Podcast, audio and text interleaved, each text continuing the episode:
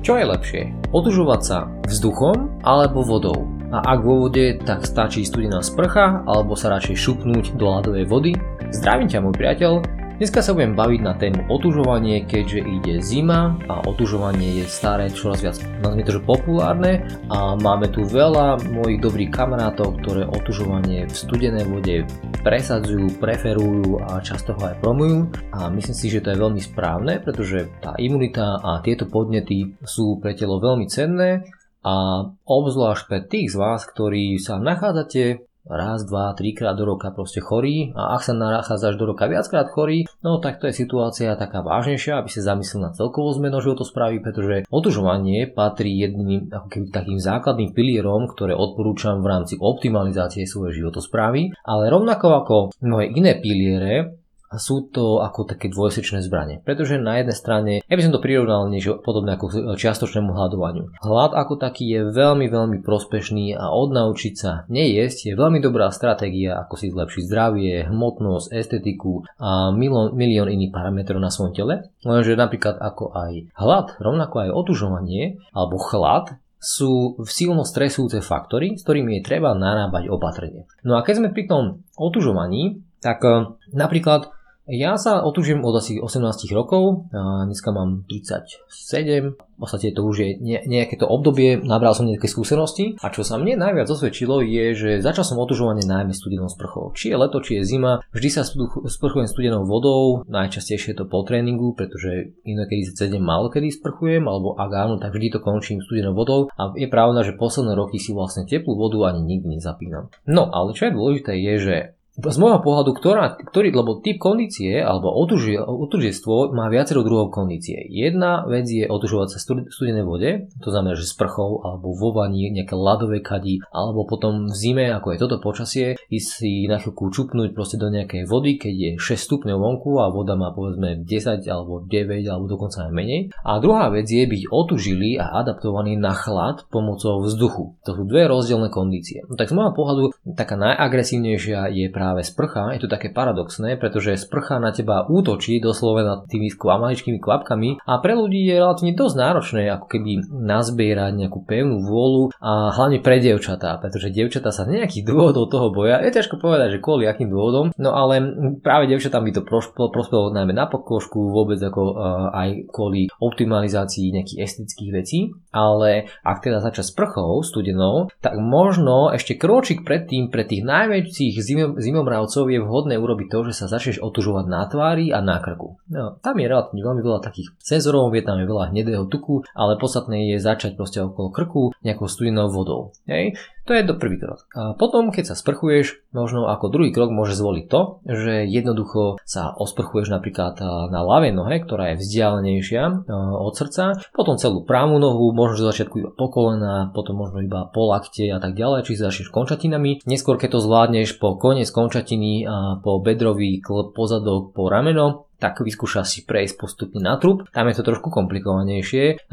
Možno, že by bolo lepšie začať tvárou a potom si nejakým spôsobom nechať pretiecť tú vodu na trup. A podstatné je, že je to paradoxne viacej agresívne, ako keby si vliezol do nejakej studenej vane alebo do nejakej studenej vody. Druhý rozmer je ten, že ak si v vonkajšom prostredí, mimo sauny, pretože v saune je ten kontrast veľmi príjemný, prísť z toho teplého, rozhorúčeného do toho studeného. To je veľmi dobrý spôsob, ako rozvíjať svoju kondíciu, čo sa týka aj ako keby otužileckú kondíciu, ale ak si vonku a tie veternostné podmienky nie sú príjemné, tak nastávajú rôzne javy a faktory, ktoré ťa okradajú o energiu, ale k tomu sa dostanem za chvíľočku. Kdežto chcel by som dokončiť tú myšlienku, že otužovanie ako keby studenej sprche je pravdepodobne oveľa náročnejšie ako otužovanie napríklad v saune. A najnáročnejšie je otužovanie práve v studenej vode, niekedy v zime, obzvlášť keď fúka, obzvlášť keď si hladný alebo nebodaj ješ nízkosacharidovú stravu, o tom si povieme za chvíľočku, ale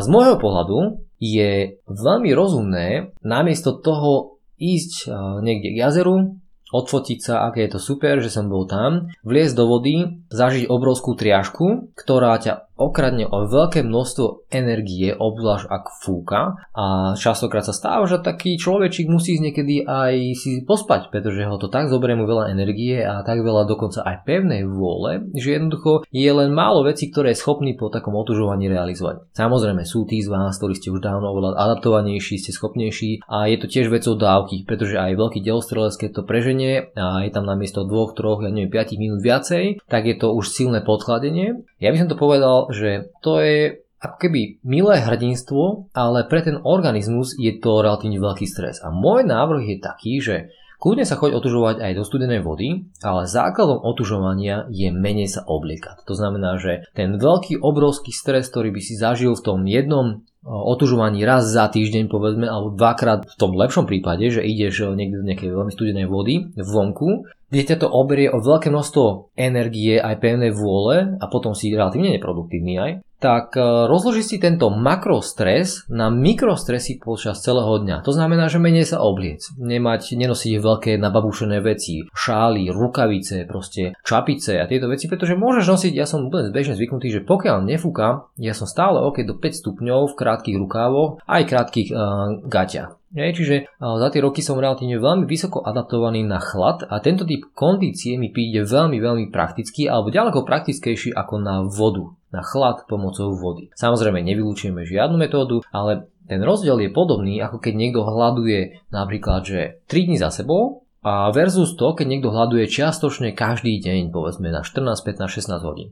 Tak tento čiastočné hľadovanie je taký mikrostres, ktorý relatívne vie každý zvládnuť, relatívne, aj to sa tomu treba tiež prepracovať, tak keď cez také postupné predlžovania ani nie každý deň a tak ďalej. A veľmi nič podobné je potom aj v tomto chlade, že obliekam sa stále menej a menej menej, hľadám tú hranicu, ktoré som schopný vydržať a samozrejme nejde teraz o to byť na ľahko oblečený a potom prechladnúť. Hej, tak to už je príliš veľký stres. Niečo podobné aj s hladom. Keď príliš veľa hľaduješ, tak potom si oslabuješ tú imunitu a to sa podobne deje aj pri otužovaní. Takže všetko je ako keby nejaká miera objemu toho stresu, ktorú si ty schopný zvládnuť, pretože na to sa nazbierava aj iné druhy stresov. To je jedno, či je to z práce, nejaké bacily, prášne prostredie, proste nejaký vnútorný zápal z nejakej nevhodnej stravy a rôzne ďalšie faktory, ktoré do toho ako keby vstupujú a ty si musíš zvážiť, kde sú tvoje hranice a limity, pretože ak sa pôjdeš alebo začneš otužovaním vonku, pôjdeš do také vody aj na minútku, na dve, aj tak je to pre telo obrovský stres, ty budeš z toho úplne grogy, ak z toho ešte aj ochorieš, tak proste nebolo to veľmi optimálne. Hej, takže uh, zvážovať svoje sily a začať na v podstate postupne a primerane, to je základom úplne všetkých vecí, ktoré sú takýmito základmi a v tom,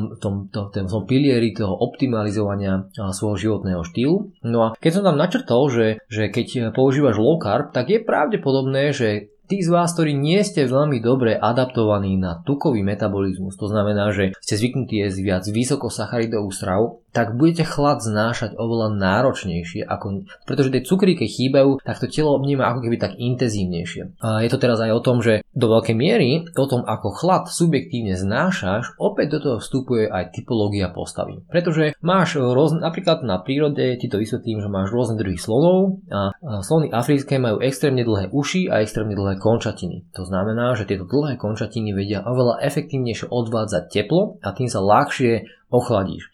Čo napríklad v zime, keď si ten typ človeka, ktorý má krátky trup a dlhé končatiny, tak ty subjektívne alebo aj v podstate objektívne, fyzikálne oveľa rýchlejšie strácaš teplo zo svojho tela, čiže keď dvaja relatívne rovnako otúžili sa postavia do takého chladného prostredia a jeden z nich bude mať dlhší trúb a kratšie kontačiny a druhý naopak, tak ten jeden z nich bude objektívne znášať to teplo oveľa lepšie, pretože tie krátke končatiny si to teplo a ten dlhý trúb lepšie zadržiavajú v sebe. Čiže ten subjektívny pocit je zase niekde inde. No a preto odporúčam ako keby tú adaptáciu na chlad pomocou vzduchu, pretože je to ďaleko praktickejšie. No a čo z toho si ty vyberieš, to už nechám na teba. Samozrejme, životospráva je niečo, čo sa ladí a optimalizuje dlhodobo. Ja aktuálne pripravujem aj článoček o biohackingu a o dôvodoch, nie že či začať, kedy začať, alebo vlastne či vôbec prečo začať, ale či napríklad nenastal čas začať robiť nejaký biohacking a vtedy, keď ho vôbec nepotrebuješ. Ale o tom zase niekedy na budúce, určite pripravím aj podcast. No a ja verím, že tieto informácie boli pre teba praktické, rýchle